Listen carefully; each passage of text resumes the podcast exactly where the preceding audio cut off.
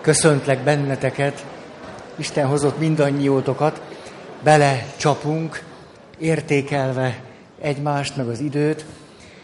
A tizedik sémával összefüggésben kezdtünk el beszélni, följogosítottság, grandiozitás, rendkívüliség, kiválóság, kitüntetettség, egyediség, sokféle része lehet ennek a belső hiedelemvilágnak, amit most azért nevezek hiedelemvilágnak, mert nem csak az van benne, hogy én különleges vagyok és rendkívüli, hanem az is, hogy te meg nem.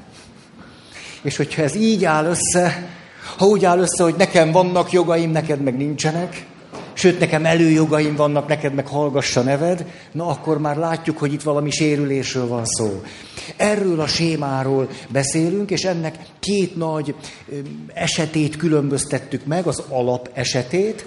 Az alap esetben beszéltünk arról, hogy gyerekkorban nincsen határtartás, de közben pedig szabadjára van engedve az a gyerek, megtehet akármit, nincsen semmiféle szabály, norma, fegyelem, semmi ilyesmi. A másik rovására is megengedik a szülők, hogy ő bármit tegyen, vagy kifejezze magát, sőt, adott esetben a szükségleteire nem megfelelően ráhangolódva elkényeztetik. Ez nagyon fontos. Az elkényeztetés mindig azt jelenti, hogy nem vagyok képes a gyerek fizikai, érzelmi szükségleteit fölfogni. Mert ha fölfognám, nem adnék belőle sokat. Ebből, abból vagy amabból. Tehát nem érzékelem a szükségleteit. Ebből aztán kialakul felnőttként ugyan ennek a belső, átélt, megélt világnak a kiterjesztése. Ez a fő csoport, és aztán akik viszont többen vannak, őket neveztük így, hogy vagy valamilyen narcisztikus sérüléssel rendelkeznek, vagy pedig kifejezetten akár narcisztikus személyiség zavarról is beszélhetünk. És a narcisztikus sérülés, ezt mondtam nektek nagy szívfájdalmatokra, hogy kart-karba öltve jár azzal, hogy valaki csökkent értékűnek éli meg magát, gondolja magát, szégyenkezik, szorong, azt gondolja, nem sokat ér, és éppenséggel, amikor valakinek narcisztikus sérülése van, vagyis nem tudja egészségesen magát szeretni, és nincsen egy belső forrású önbecsülése, reális önbecsülése, akkor ezt hajlamos lesz túlkompenzálni, és ilyenkor látjuk azt, hogy milyen is egy narcisztikus személy, amikor éppen nem akar belehullani az ürességnek, a semmiségnek, a önmaga értéktelenségének a belső élmény világába. És ezt túlkompenzálja, és akkor nagy képüsködik, állandóan minden beleszól, mindig neki van igaza, ő beszél, a többieknek hallgatnak. Szóval...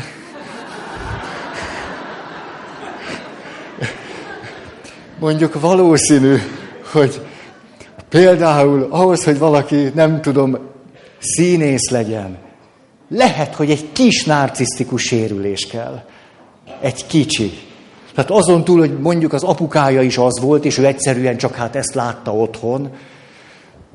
Szóval, szóval ez volt a másik nagy csoport, de a másik nagy csoportban jóval többen vannak. Jóval többen. Azt is mondhatnám, hogy miután arról beszéltünk, emlékeztek, magyar felnőtt lakosságnak milyen döntő része nem rendelkezik reálisan pozitív önértékeléssel, belső forrású önbecsüléssel. Tehát valami narcisztikus sérülése lehet, és akkor nagyon könnyen megtörténik ennek a túlkompenzálása. Na, egy valamiről még nem szóltam. Ez a túlkompenzálás éppensége lehetséges úgy is, hogy te ebből nem látsz semmit, mert ő nem engedi meg magának, hogy ő legyen a középpontban, hogy esetleg átgázoljon másokon, hogy a akaratát, a jogait érvényesítse, akár másokról vásárolja, ezt nem engedi meg magának. Milyen lehetősége marad ilyenkor? Ha, egyedül maradtál. De így emberek. Itt valaki egyedül ül. Szóval, tényleg, na szóval, De nem ilyen furcsa, hogy ennyien vagyunk, és valaki meg egyedül Na jó. Szóval, akkor még mindig megteheti, nem véletlenül ültem le, hogy belül a képzelet világában éli meg azt, amit olyan nagyon sokan kint is megjelenítenek. Tehát ő belül fantáziál a maga rendkívüliségéről, esetleg kitalál egy alternatív világot, ahova vissza tud húzódni, erről fantáziálhat.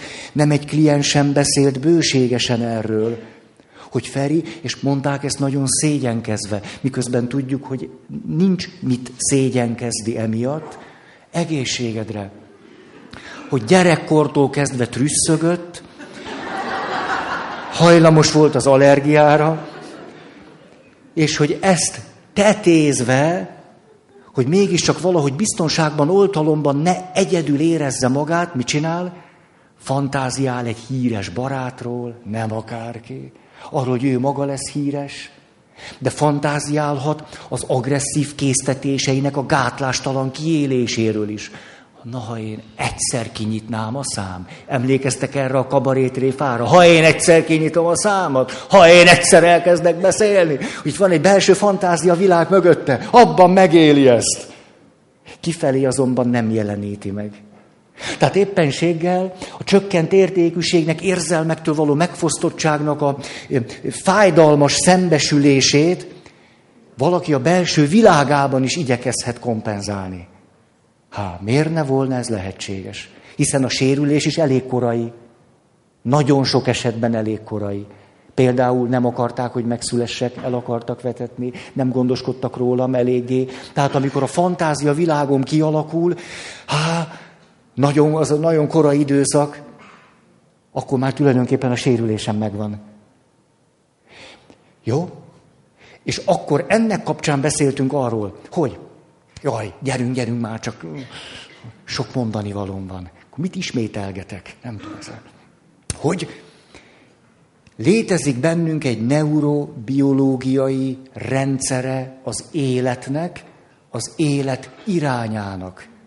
Ez a neurobiológiai iránya az életnek, ami bennünk megy, minél egészségesebb vagyunk, annál természetesebben, és a környezet, a szocializáció, a családunk megerősítheti ezt a belső emberi természetből adódó indítatást és az életnek az irányát, ez az együttműködésre sarkal bennünket.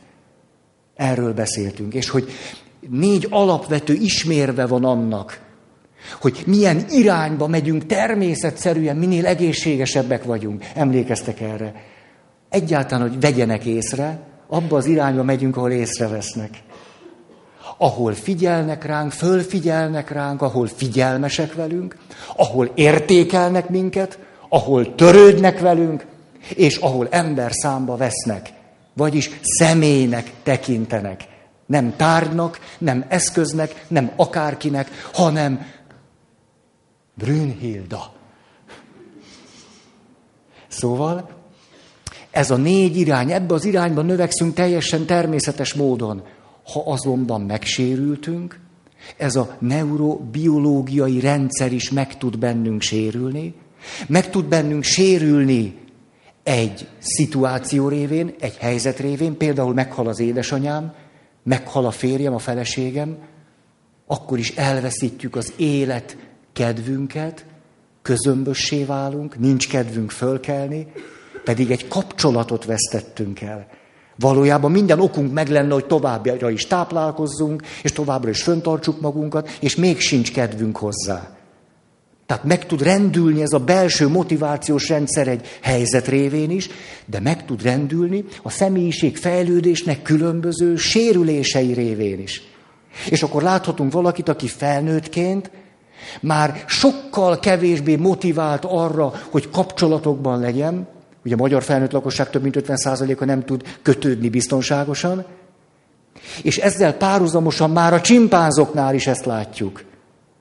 Hogy már az élet iránya benne nem ebben a természetes ö, irányba megy, hanem valamennyire megy valamennyire nem, vagy nagyon ambivalensen megy. Emlékeztek, hogy akinek súlyosan sérült az önbecsülése, ő tulajdonképpen állandóan próbálna valakihez kapcsolódni, valakihez tartozni, hogy legalább egy kicsi morzsát kapjon a törődésből, figyelemből, emberszámba vevésből, gondoskodásból, törődésből.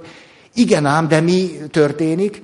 Pont azok a kapcsolatok, amik felé még érez egy természetes indítatást, mert hogy ember, és ez a belső motivációs rendszer nem dőlt össze teljesen, tehát még, még próbálkozik, még eljön ide, ilyen utolsó szalmaszálát talán itt. Legalább. És, és miközben ez megvan, aközben mi jelenti a kettősséget, az ambivalenciát? Ha ilyen aktív vagyok már. Az, hogy közben éppen ezektől a kapcsolatoktól retteg is. Tehát közben szorong is. Mi lesz, ha majd nem fogadsz el, ha nem szeretsz, ha, ha kiderül, hogy mennyire értéktelen vagyok, ha te is rájössz, hogy nagy a fenekem, rájössz, hogy milyen buta is vagyok, rájössz, hogy nem is tudom, hogy szereztem diplomát, hát ezt, ezt el sem merem mondani, hogy hogy. Ez jobb, ha nem is tudjátok. Ez nagyon ciki. Nem, hát tulajdonképpen most nem magamról beszélek. Csak úgy látni a rémült arcokat. Na, majd erről szeretnék beszélni úgyis. Ja, meg egyszer már elmondtam, hogy szereztem diplomát. Na. Szóval, na, na mindjárt lehessek. Nem szóltok, hogy Feri, vigyázz magadra kis gondoskodás. És akkor így jutottunk el oda, hogy messze túl nőttük már azt a közkeletű hiedelmet, hogy az emberi élet alapvető motivuma és iránya az lenne, hogy bármi áron életbe maradni. És ezért, hogy tulajdonképpen mintha a legfontosabb emberi funkció a küzdelem, a harc, az agresszió lenne. És hogy legfőjebb azért működünk együtt, hogy hatékonyabbak legyünk a küzdelemben és az agresszióban. Ugye ezt most messze fölülmúltok már, majd még erről egy másik irányból is szeretnék beszélni, és sokkal inkább azt látjuk, hogy nem. Az ember alapvetően ebbe az irányba áll, a természetétől fogva, hogy együttműködjön. Ez nem egy gyerek játszik. Azt mondja, misén szokott ilyen lenni, valaki hangosan tologatja.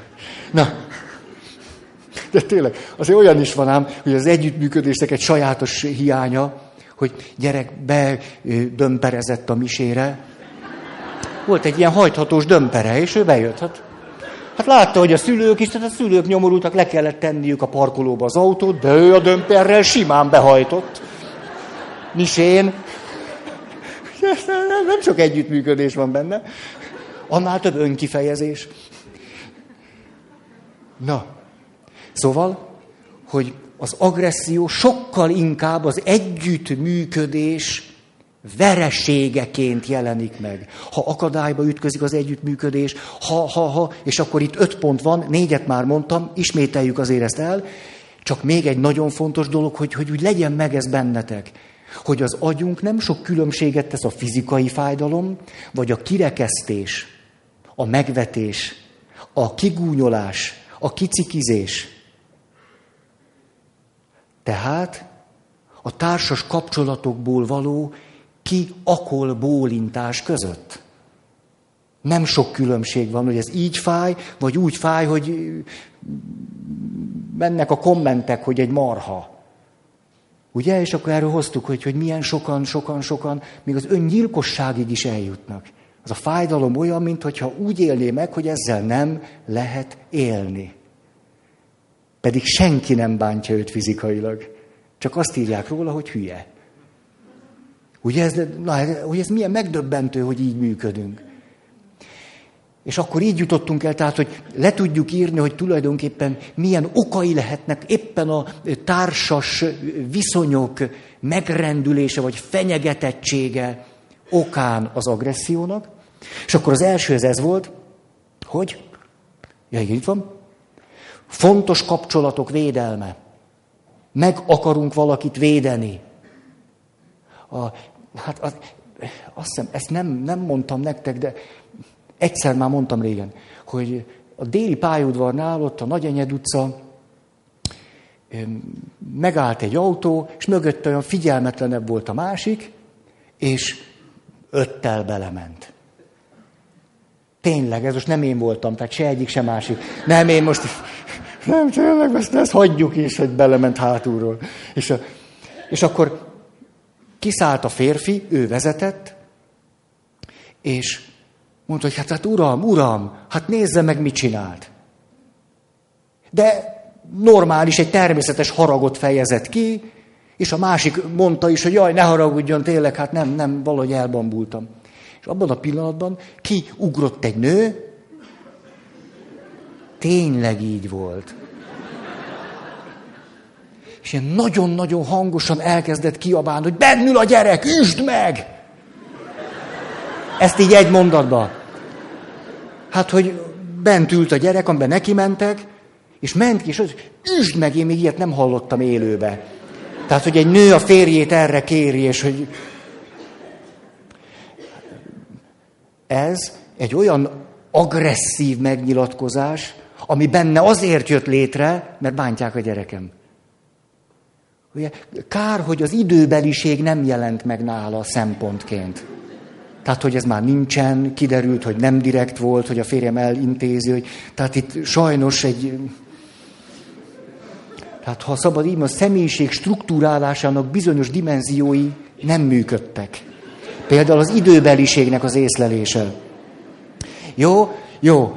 Tehát az agresszió azért, hogy megvédjünk valakit, de éppen itt beszéltünk arról, hogy akkor is képesek vagyunk beugrani egy fuldoklóért. Engedjenek! Ugye te látod, de ott áll egy nagy tömeg, átvered, átverekszed magad, akit nem is ismersz. Tehát ez a másik ember védelme egy ismeretlen emberre is minden további nélkül ki tud terjedni. És ahogy mész és rohansz, hogy minél gyorsabban odaér a vízbe, hát nem, bocsánat, lehetne? Ön is talán? Nem, hát nem, nem, nem változ aztán franciára, vagy olaszra, hanem... Tehát az agresszió, ami a másik ember védelme miatt következik be. Következő. A szeretetért folytatott harc. Hmm, apa kedvence, anya kedvence, na erről bőségesen volt szó. Nem akarom ismételni. Főnök, azért ezt említsük meg, főnök kegyeiért folytatott harc. Oké, okay, hát a, a többiért ne is beszéljünk. Kapcsolaton belüli erőszak, ami itt, itt beszéltünk, emlékeztek például, hogy szex helyett erőszak. Tehát már nincsen kapcsolat, már súlyos akadályai vannak annak, hogy egymással tudjanak találkozni, és ennek okán jelenik meg az erőszak. Ahogy ezt a tapasztalati bölcsességet mondtam egy öreg terapeutától. Ha azt hallom, hogy megütötte, gyanakszom, hogy már rég nincsen szex. Tik-tik-tik. De hogy a kapcsolaton belüli erőszak tulajdonképpen mindig, na, nem, ezt mindig, na. Tehát a kapcsolaton belüli erőszaknál nagyon gyakran látjuk, hogy éppenséggel valami határtartás miatt van. És miért van a határtartás? Vagy a határátlépés? Hogy egy valaki számára jobb egyensúly tudjon létrejönni. Például egy narcisztikus személlyel szemben, egy komolyabban narcisztikus személlyel szemben, aki agresszióra is tud vetemedni. Mikor te azt mondod, hogy ezt többet nem csinálhatod meg velem. Azért ez elég, ez, ez nem csak úgy amikor te megvéded magad, ahhoz sokszor komoly fizikai erő is kellhet. Akkor te azt fejezed ki, hogy máshol akarod a határt. De emlékeztek, erről beszéltünk, hogy ez nem csak azt jelenti, hogy magamat védem, hanem hogyha jó helyen tudnám meghúzni a kapcsolatunkban a határt, az a kapcsolatunknak is jót tenne. Hogy a kapcsolatunk azért ennyire katasztrofális, hogy te megverhetsz engem, vagy azt mondhatod, hogy te undorító véglény, mert én nem húzok meg egy határt valahol. Ezért te átmész, addig mész, ameddig én...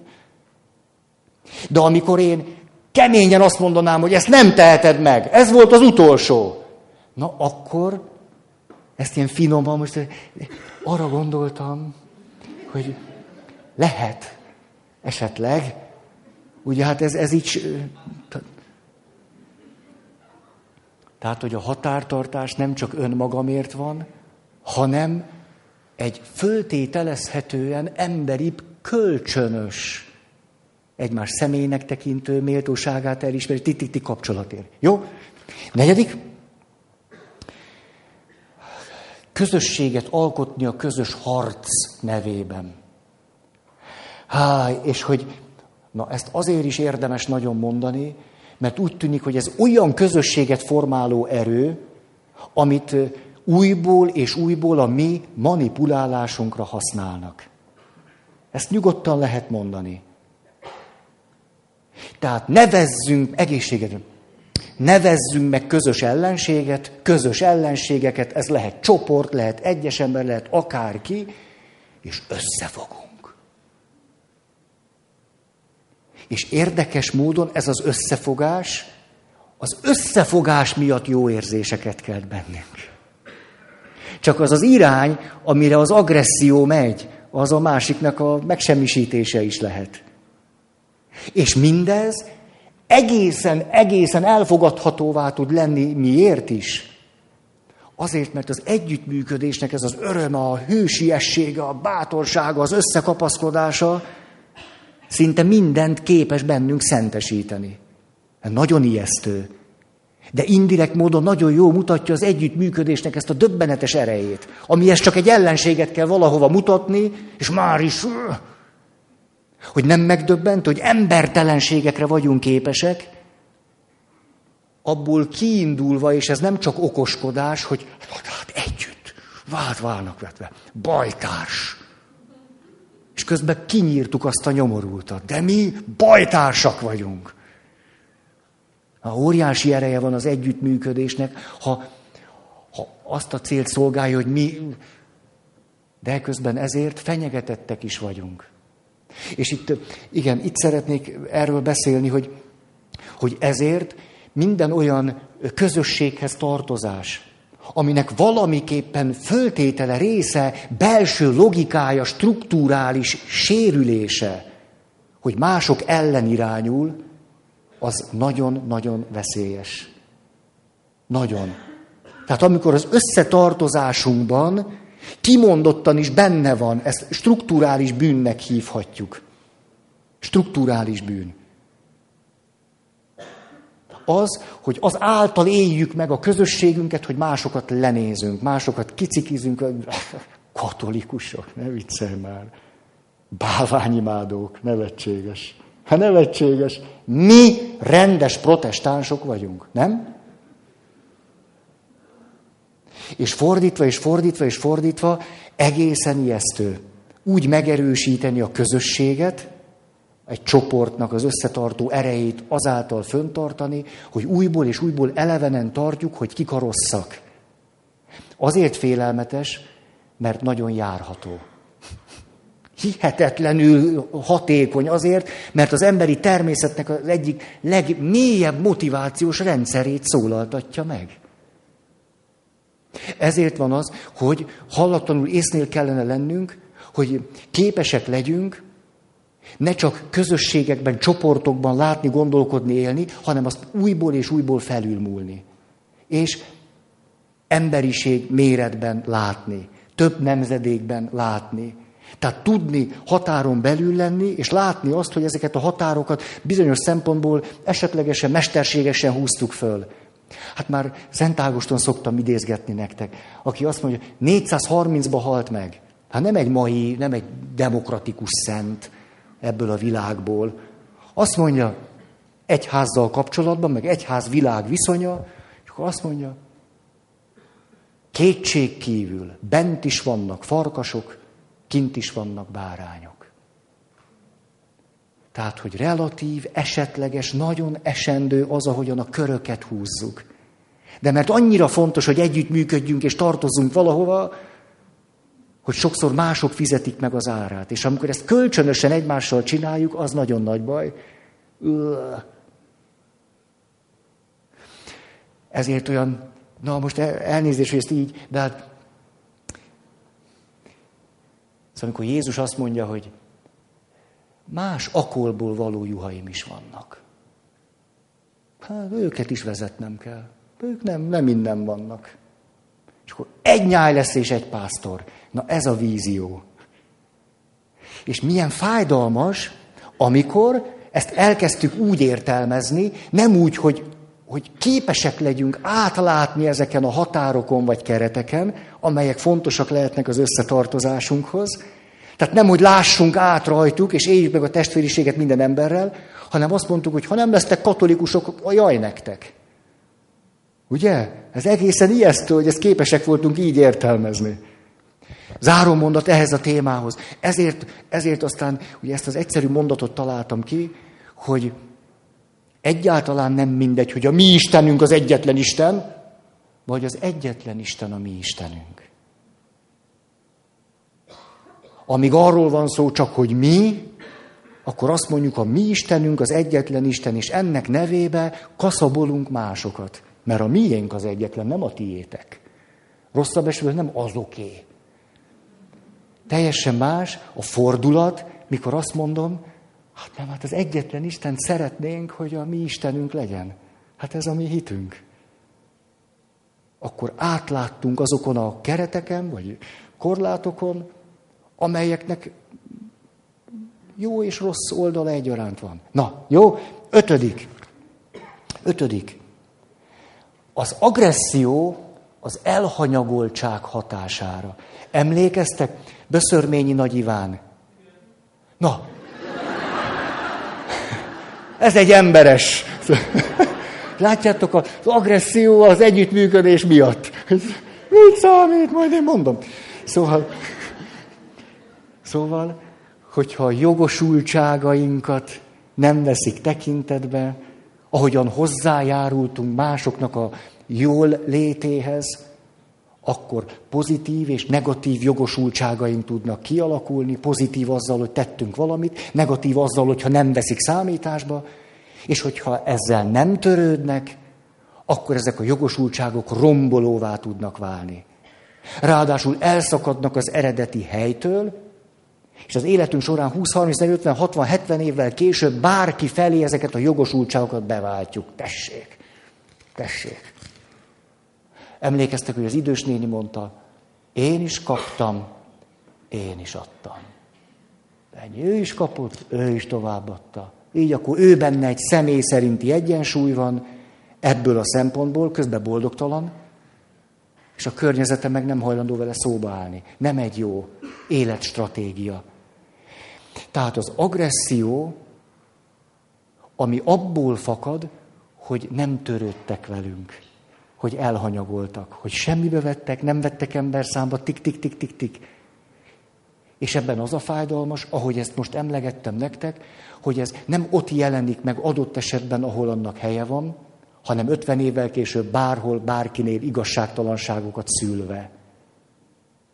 De különben az egy tünet, tünete valaminek. Oké. Okay. Na most, hehe, Na igen, ehhez még annyit, hogy, hogy milyen finom szövésű dolog az elismerni a másiknak a, a jogosultságait, vagy a, a hozzájárulását, az egy nagyon finom dolog. És a, mondanék erre egy példát. Egy alkoholbeteg nő, olyan súlyosan alkoholbeteg, hogy állami gondozásba vették a gyerekét. Azt mondták, nem alkalmas a gyerekek megfelelő ellátására. Igen ám, de ez a nő, miközben tovább viszik, aközben megy benne egy belső küzdelem, hogy vissza akarom szerezni a gyerekem. És ezért látogatja a gyerekét, és eldönti, hogy aznap, amikor bemegy hozzá, sosem iszik. Hogy a gyereke is, meg ott mindenki más is lássa, hogy ő, ő jó, hogy ő megérdemli a gyerekét. Most ezt a gesztusát egy alkoholbeteg embernek, hogy ő akkor nem iszik, amikor a gyerekéhez megy, kiértékeli. Hát senki. Senki. Hát mi? Hát A gyereke ben van az állami nevelőintézet, ezt, ezt kellene értékelni. Hát az a minimum, hogy nem iszik. Most e... De hogyha ez a valaki elmegy a segítőhöz, és azt mondja, hát most ez a helyzet így van, és hogy nem iszom, nem, akkor nem iszom, a gyerekem miatt nem iszom, és úgy látom, akkor örül, már várja, amikor jövök, és mondja, hogy mami, mikor viszel haza, és hogyha a segítő elismeri az ő erőfeszítését, amit aznap tesz, az nagy dolog. Pedig ez az erőfeszítés, ha most az egészet nézzük, vagy nem elég érzékeny szemmel nézünk, minden további nélkül elkerüli a figyelmünket. És nem úgy van a társkapcsolatban. A társkapcsolatban megtörténik a védekező elhidegülés, elkezdünk izolálódni egymástól, kölcsönös sérelmek, ezer dolog, csomó félreértés, negatív attribúciók. Ugye mi kitaláljuk, hogy miért csinálta a másik, és negatív gondolataink vannak és közben a kapcsolatban állandóan hozzájárulunk egy picit a másiknak a jól létéhez. Mindig. Egy ilyen gesztus, egy olyan gesztus, egy... És méltányoljuk? Á-á. Tehát teljesen érzéketlenné tudunk lenni, azzal szemben, amit a társunk, még akkor is, ha nem vagyunk jól, megtesz értünk, vagy a kapcsolatért, megtesz a családért, vagy megtesz a jövőért. Minden további nélkül az egészet lesöpörjük az asztalról, és semmilyen elismerést nem adunk érte. És hogyha nem adunk elismerést valamiért, amit a másik betesz, még ha az, most így mondhatnánk, valami lényegi szempontjából lényegtelennek hat, akkor ebből nagyon gyakran az agresszió fog következni. És akkor oda mondom, na, ugye, hogy milyen, hogy jó, hogy milyen fájdalmas tud lenni, mikor az egyiknek van egy gesztusa,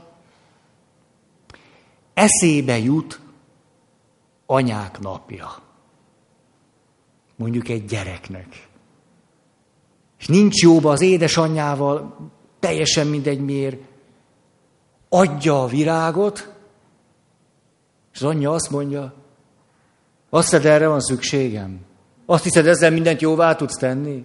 Azt hiszed, hogy ez kell nekem? Azt hiszed, hogy ez, ez... Uh. Hát erre mi történik? A fiatal megy és bevágja az ajtót. Tehát az agresszió, ami amiatt jelenik meg, hogy elhanyagoltak. Nem törődtek velünk, a négy pont nem valósult meg, amit az elején mondtam. És erre adunk egy választ. Na most, látjuk, hogy sokszor ez az agresszió már egyáltalán nem hatékony az eredeti cél szempontjából. Tehát azzal, hogy agresszíven válaszolok, egyáltalán nem remélhetem azt, hogy a kapcsolat jóra fog fordulni. Tehát itt nem arról beszéltünk, hogy az agresszió a leghatékonyabb módszer, hanem arról, hogy mi váltja ki hogy hogyan függ össze az együttműködésnek a, a sebződése, ellehetetlenülése az agresszióval. Arra gondoltam, csinálhatnánk egy egészen rövid játékot. Ah, hogy valami élmény, élmény szerűvé tegyék, amiről beszéltem. Benne vagytok. Egy egészen rövid játék. Aki nincs benne, hát nincs benne. Hogy ez ilyen? A következőt kéne, hogy egyszer csak fordulj valaki ez, aki mellette ül, tehát párosával legyetek, ez néhány perc, de nagyon á, sokat mondó lesz. És a következőt kellene, hogy találj valakit, akivel így összetudsz fog... És találjatok, az egyik őtök találjon egy témát, bármi lehet, de teljesen mindegy, hogy mi. Hogy érdemes-e idejönni, vagy nem, vagy nem tudom. Vagy jó, jó ez a játék most itt, vagy nem jó. Tehát teljesen mindegy, bármi téma lehet. Az egyik őtök érveljen úgy, hogy igen, ez jó, ez, vagy valami jó. A másikótok pedig úgy csináljátok, hogy egymás mellett üljetek, egymás mellett. Épp csak egy picit, ne is különösebben forduljatok egymás felé, csak amennyi természetesen a kommunikációhoz kell és a másik mondjon ellent. Érthető? Az egyikötök érveljen valami mellett, a másik mondjon ellent, de üljetek egymás mellett.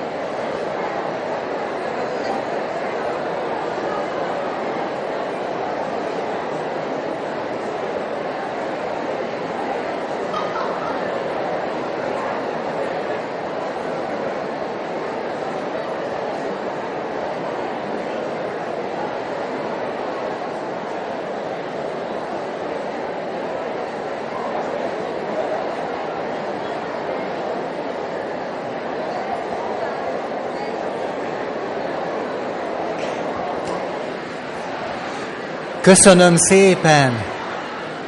Köszönöm. Köszönöm. Ez volt az első rész. Tényleg, tényleg. Hát, hogy valami ki is jöjjön ebből a játékból, most jönne a második.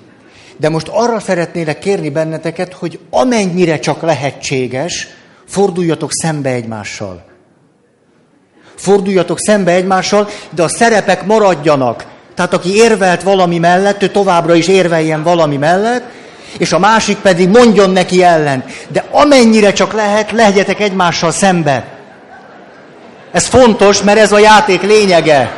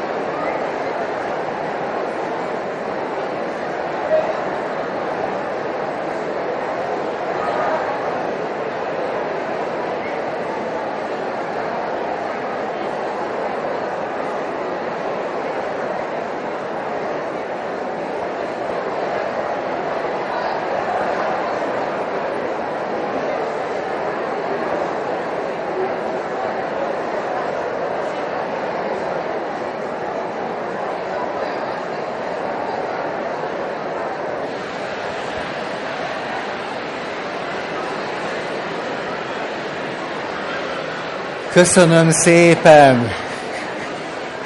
Köszönöm.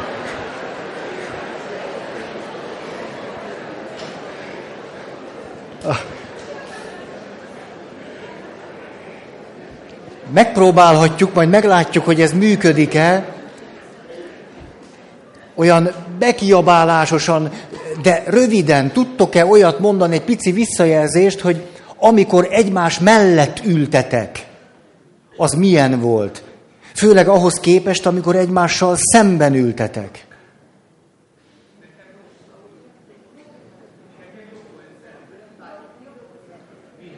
Mert Aha, mert szembe akkor láttam az arcát.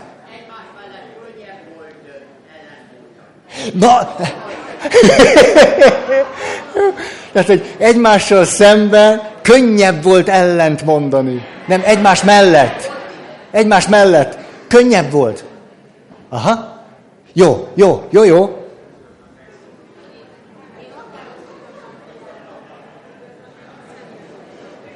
Amikor szembe? Határozottan kiálltam az igazam mellett, határozottabban, amikor szemben voltam.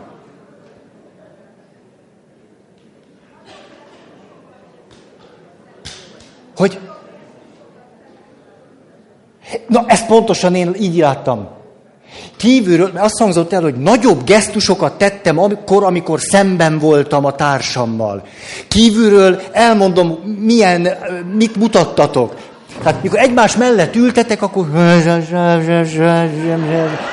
Ez volt kívülről. Mikor egymással szembe voltatok, egyszer csak elkezdtetek gesztikulálni, teljesen fölbojdult itt a, a terem, kívülről nagyon-nagyon érdekes volt, és még két dolgot is láttam, ami kifejezetten egy, a nagyobb agresszióra utal. Az egyik, sokkal többet nevettetek.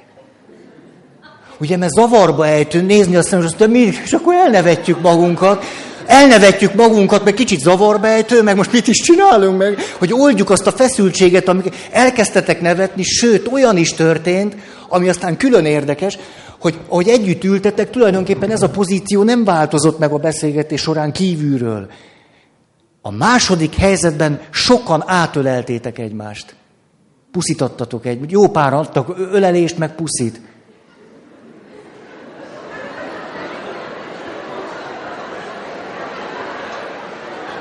Hát ez ne... Ez...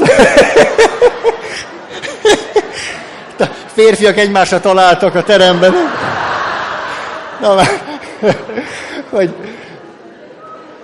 Hát ez egészen nyilvánvaló számomra valaminek a föloldása.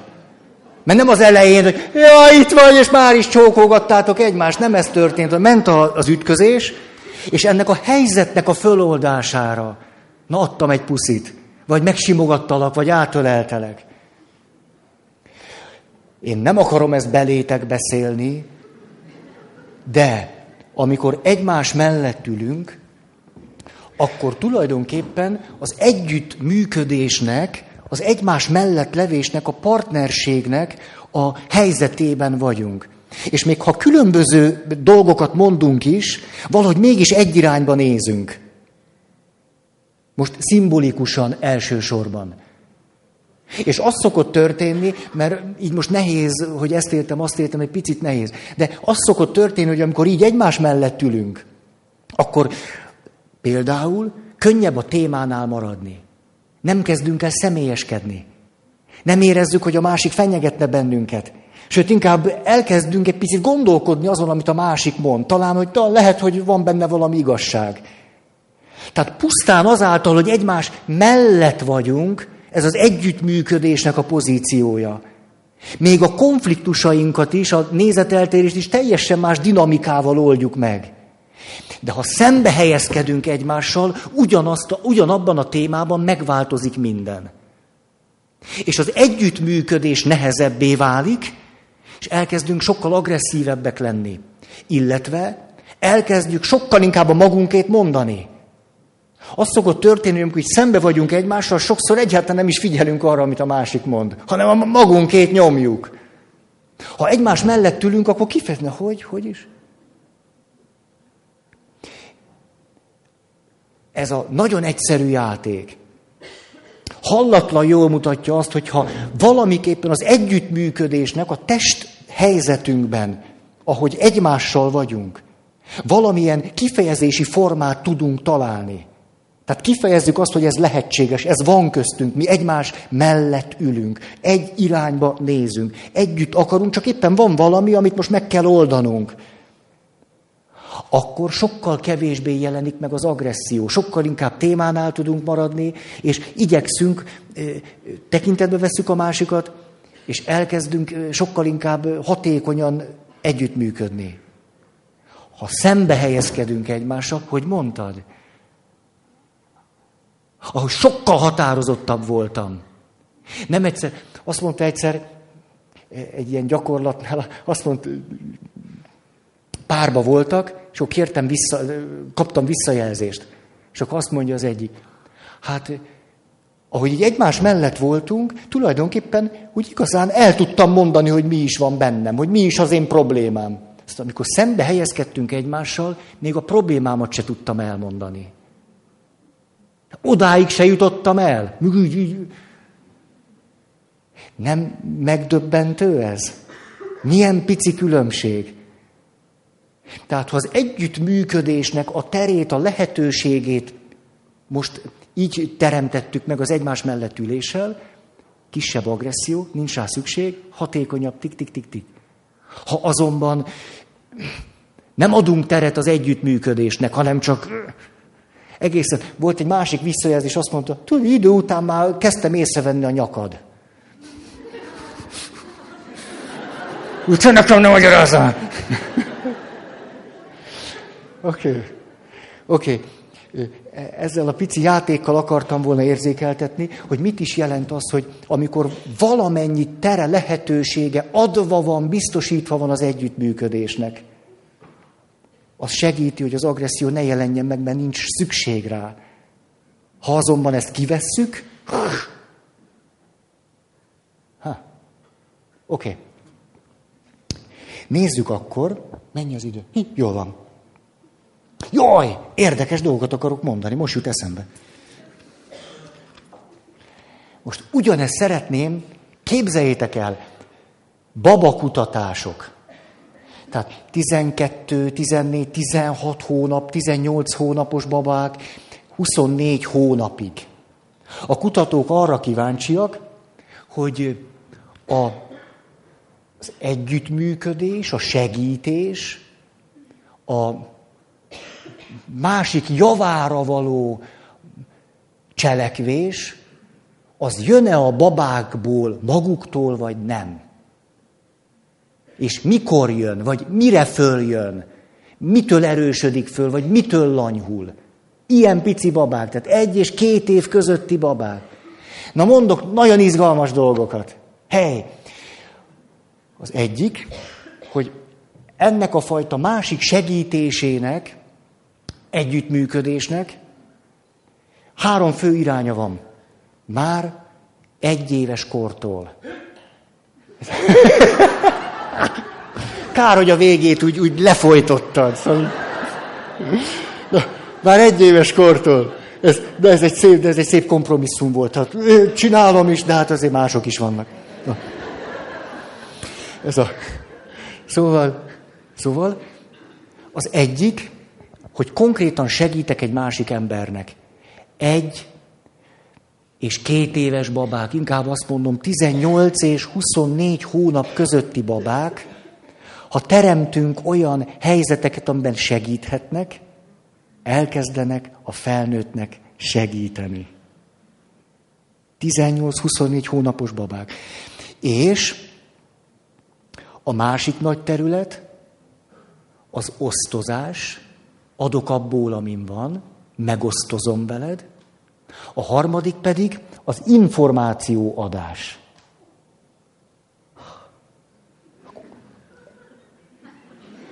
Az a szép, hogy még mielőtt egy baba elkezdene beszélni, ha teremtünk egy helyzetet, amiben ő információval rendelkezik, de a felnőtt látszólag nem, még a beszéd megjelenése előtt a baba rámutat a felnőtt számára szükséges tárgyra. Majd ezt részletesebben is mondom.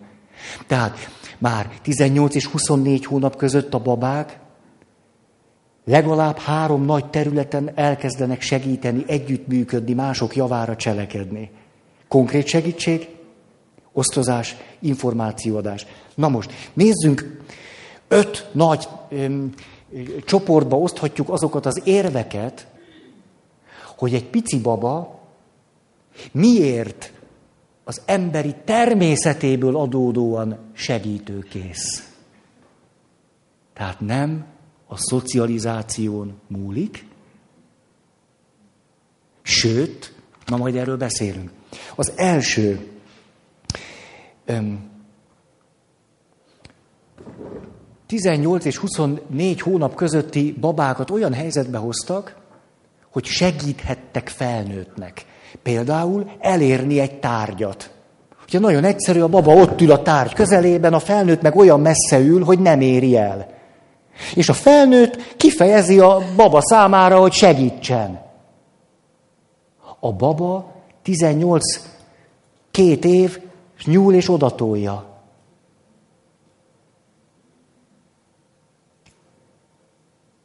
Ha? Az emberi természet. Most akkor a kutatók arra voltak kíváncsiak, ez itt olyan szép ez, hogyha elkezdjük a egy-két éves gyerekeket dicsérni, jutalmazni, buzdítani, akkor ez hatást gyakorol-e a segítő attitűdjükre. És tudjátok, mi derült ki? Semmilyen hatást nem gyakorol rá, Ellenben, például egy kutatásnál, ha a gyerek, két éves gyerek segített, a segítő mindig adott egy jutalmat, az mindig ott volt a kezébe. Segített, jutalom, segített, jutalom, segített, jutalom. Ötször. Újabb kísérletben az derült ki, hogy a másik csoportban, ha segített a gyerek, két éves gyerek, másfél éves gyerek, a felnőtt, aki megkapta a segítséget, rezzenéstelen arccal vette tudomásul. Tehát semmilyen jutalmat nem kapott a gyerek, de még csak, még csak a társas kapcsolati jutalmat sem kapta meg. Nem, hogy a szülő nem dicsérte meg. Kérem, gyerek odaadta, és a szülő, semmi nem történt volna. Ötször kapott érte jutalmat, ötször az arca se rezdült a felnőttnek, aki kapott segítséget. Következő körben mit gondoltok, kik segítettek nagyobb százalékban? Akik semmilyen jutalmat nem kaptak. És ez azért van így, mert a segítés már egy másfél-két éves gyereknél is önmagát jutalmazó tevékenység.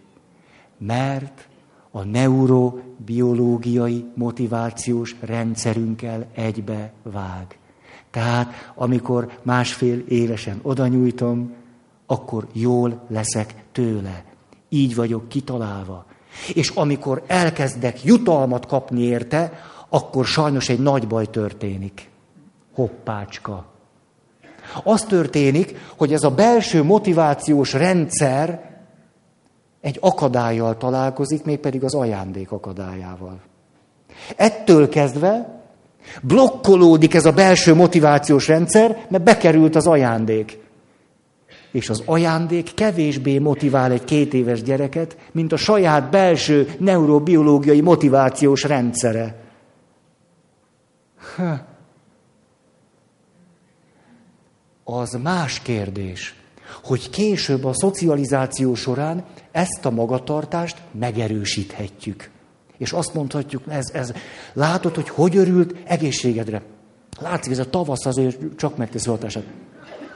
Hogy azt mondja, látod, hogy a Jancsi hogy örült? Este leülünk a gyerekekkel, szóval odaadtad a játékot, láttad, hogy a Jancsi hogy örült? És ezt meg lehet beszélni. Vagy mi lenne, hogy közeleg a karácsony, ugye, például nekünk, hogy van olyan játékod, ami, amit nem használsz, hogy azt elajándékozhatnánk olyan gyereknek, aki nem kap ajándékot. És képzeljük el, hogy ezt hogy fognak örülni, mekkora meglepetés lesz. Tehát természetesen a szocializációval a belső motivációs rendszert lehet támogatni. De a konkrét jutalom éppenséggel kárára van ennek a motivációs rendszernek. Tehát az első 18-24 hónapos babák a saját természetükből adódóan segítőkészek. Második. Sem a jutalom, sem a biztatás nem növeli a segítő magatartást. Ugye ezt már itt egy picit ö, ö, ragoztuk. Sőt, megakasztja a belső motivációs rendszert. Három, harmadik érv, hogy miért az emberi természethez kötődő ez, hogy együttműködni, másik javára lenni. Hogy már a csimpánzok is csinálják. Egyszerű kísérlet, az egyik csimpánz akkor tud bejutni egyik helyről a másikra, ha a másik csimpánz, aki nagyon hamar megtanulja ezt az összefüggést, a lábával lenyom egy pedált. És miközben őnek is semmi konkrét haszna nincs, hogy a másik csimpánznak segítse a bejutását a másik részre, lenyomja a pedált.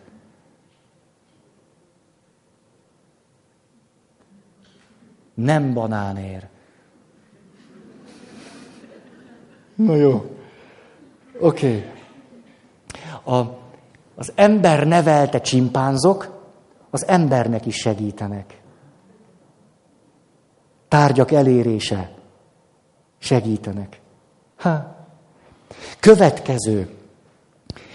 Vizsgáltak kultúrközi kutatások, olyan kultúra, például a mi nyugati kultúránk, hogy a gyereket mindenféle nevelési elvekkel bombázzuk, Ugye mindig valamit kitalálunk neki, és állandóan valahogy valamit kell csinálni. Olyan kultúrákon a gyerek a elefánt lába között nő föl. És ugyanazokban a korszakokban ez a másikra irányuló, segítő, társas magatartás megjelenik. Teljesen függetlenül attól, hogy a, a kultúra ezt másfél évesen, egy évesen nyomja-e, a szülők ezt képviselik-e, vagy nem. Belénk van írva, hogy ez megjelenjen.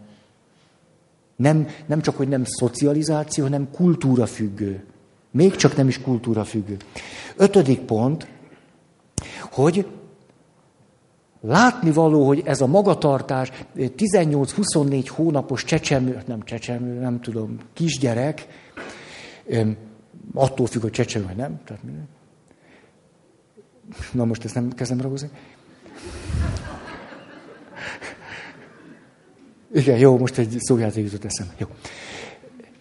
Hogy 18-24 hónapos pici babák, ha azt látják, hogy egy felnőtt rajzolgat, mi hozom, hol a tollam, nem segítene valaki?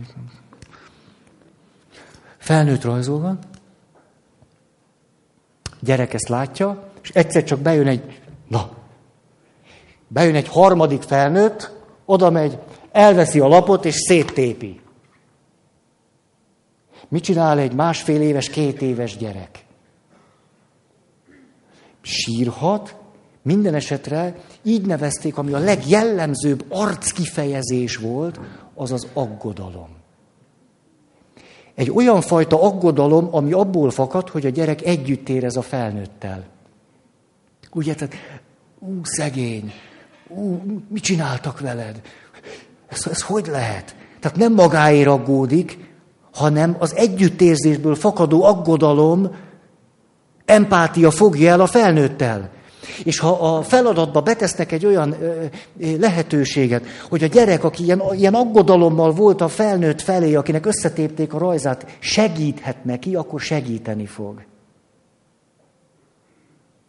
Ugye cup-cup tükör neuronok. Vagyis, hogy ez a segítés, tükörneuronok, együttérzés egészen-egészen kicsi korba megjelenik és motiválja a segítést, adott esetben együttműködést. Ez az öt pont, ami teljesen máshonnan, nem a neurobiológiai kutatások, hanem éppenséggel lélektani kutatások nyomán árulkodik arról, hogy az együttműködésre vagyunk belülről kitalálva. Ez nem azt jelenti, hogy például egy gyerek nem mondhatná azt, hogy enyém, enyém. Ez is bennünk van. De akár még azt is mondhatnánk, nem csak azt, hogy persze, hogy azt is mondhatnánk, hogy egy gyerek tud kötődni személyekhez és tárgyakhoz. És ha például ezt így fogalmazzuk meg, hogy az neki egy fontos valami, nem csak egy toll, repülő. Ez a repülő. Ne vedd el a repülőm. Ez nagyon fontos, nézd meg. És le tud szállni. Leszállt Isten, mindenki, most szállnak ki az emberek. Vagyis, hogy tudunk kötődni, jelentést adni tárgyaknak, dolgoknak. Vagyis természetesen az emberi természetünknek része tud az lenni, hogy az enyém. De nem egyszer ez az enyém, most, hogy ezt próbálom nektek mondani, kötődéssel függ össze. Nem a önmagában a birtoklással, hanem a kötődéssel. Na most. Jó, még akkor két dolgot akartam itt mondani. Igen. Képzeljétek el, főemlősökkel nézték ezt, ezek mindig ilyen összehasonlító kutatások, kisgyerekek, főemlősök. Hogy mi, hogy megy? A főemlősök, benga nagymajmok, kisebb majmócák, nem ismerik az információ adást. Nem mutatnak oda azért, hogy valaki más tudja, hogy valami ott van. Nem informálják egymást így. Másfél-két éves gyerekek pedig minden további nélkül.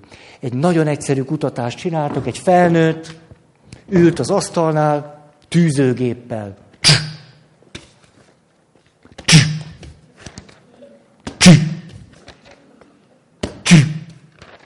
Majd kiment. Bejött egy másik felnőtt.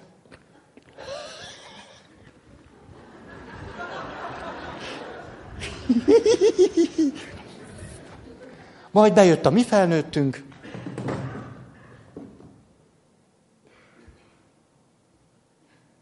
Nincs tűzőgép. A gyerek, másfél éves,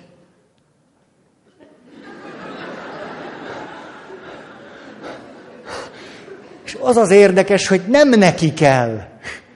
Tehát ezt a felnőtt miatt csinálja. Tehát nem, nem arról van szó, hogy ő neki kell a tűzőgép, és azért mutatja, hogy hozd ide nekem, hanem azt látta, hogy a felnőttnek kell, és a felnőttnek most valami baja van, mert nincsen meg a gépe. Tényleg, ott lenne? A tűzőgépem. Tehát az információadás. És emlékeztek, hogy sok-sok évvel ezelőtt beszéltünk arról, hogy a csoportoknak, főleg az olyan természetes vagy mesterséges csoportoknak, amelyekben kialakul a bizalmi légkör, az egyik óriási haszna, hogy olyanoktól kaphatunk információt, akikben bízunk. Hogy hiába élünk egy olyan kultúrában, amiben hihetetlen mennyiségű, földolgozhatatlan, eszeveszett mennyiségű információhoz tudunk jutni. A problémánk most nem az, hogy hozzájutunk az információhoz, hanem hogy kitől van. Hogy lehet-e benne bízni. Ezért sajátos módon éppen a bizalmi kapcsolatok értékelődtek föl, akikre rámerjük bízni magunkat abból a szempontból, hogy mond, el tudjuk neki hinni, hogy úgy van. Ezért milyen nagyon mondhatjuk azt, hogy megbízható kapcsolatokban fontos információkat átadni a másiknak. Az nagyon nagy segítség. De hogy akkor itt két dologról beszéltünk. Az egyik, hogy megbízhatónak lenni, és olyan kapcsolatokban tudni lenni, ahol lehet a szavunkra adni, és ebben a közegben fontos információkat átadni. Hogy ez már a másfél-két éves gyerekeknél is így van. Hogy ezt megteszik. Anélkül, hogy bármi jutalmat kapnának érte, vagy nekik valami előnyük származna. Nem dicséretér, nem... És ez a tevékenység, hogy mutatja a felnőttnek, hogy ott van, önmagában jutalmazó erejű. A neurobiológiai motivációs rendszer miatt. Hó, tényleg milyen szép dolog az. Valaki, és hogy bele, valaki ül a telefonnál, a örkénynek volt, ugye, hogy ül a, ül a, ül a portás, és irodaház. Biztos ismeritek ezt az egypercest. Egyik monimplex, dupimplex. Fölhívják őt, és azt mondja, monimplex merre van? Jobbra. Dupimplex balra. Ez 40 évig. Tik, tik, tik. És akkor úgy érzi, hogy ennek már nem, nem. Valaki fölhívja. Meg tudnám mondani, hogy jobbra vagy balra van a monimplex? Mindannyian a nagy büdös semmiből jöttünk, és visszamegyünk a nagy büdös semmibe. Örkény egy perces. 40 év után úgy érezte, hogy ez már nem olyan fontos információ. És hogy milyen... Na, erről úgy is akarni. Na, belekezdek ebbe. Tényleg, hát ha már itt vagyok.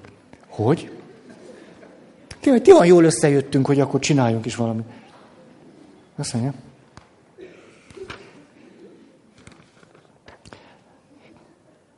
De az utolsó volt, ugye? És te kinevetsz. Hát te kinevettél, várjál. Beszéljük ezt meg kin. Szóval emlékeztek, hogy ígértem, hogy a társas intelligenciáról szóljunk akkor néhány szót, mert az érzelmi intelligenciáról beszéltünk az eredményesség szempontjából. De a társas intelligenciának is egyenes következménye van az eredményességre vonatkozóan, hát még az elégedettségről ne is beszéljünk.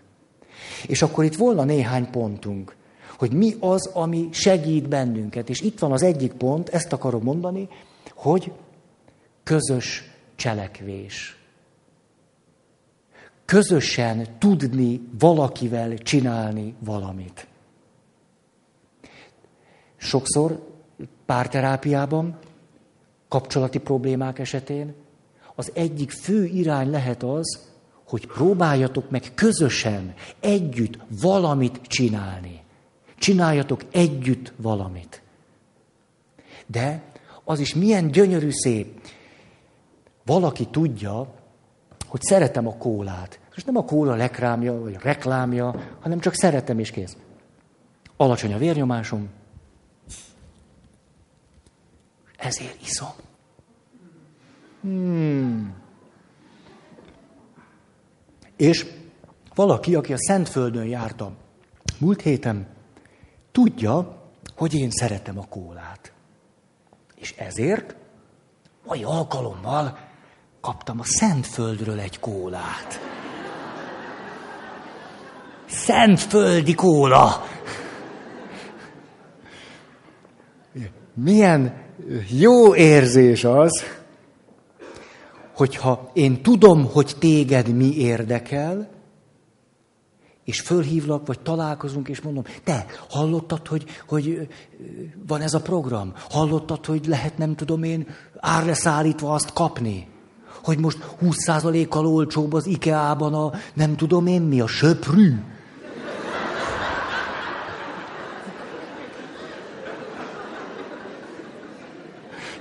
Lehet, hogy söprűt kapni, biztos nem. Egy, egy, egy semmit, egy cirokszál sincs. Nem tudjuk. Á. Szóval társas intelligencia, hogy amikor képesek vagyunk közösen csinálni valamit, de beleértve azt is, hogy tudjuk, hogy a másiknak mi fontos, és ezt számon tartjuk, és azt ezt neked hoztam, biztos fogsz neki örülni. És milyen érdekes ez, ugye az ajándékozási őrület, hogy körbe mennek az ajándékok. Ugye? Tehát valaki egyszer valamiért nem tudjuk milyen oknál fogva megvett egy drága albumot. Ismerős ez? Drága album például a zöld különböző árnyalatai a rokokóban. És akkor ezt, hogy ez, ezt ki gondolta ki, hogy ezt érdemes, nem tudjuk, de kész, kétség kívül ez így.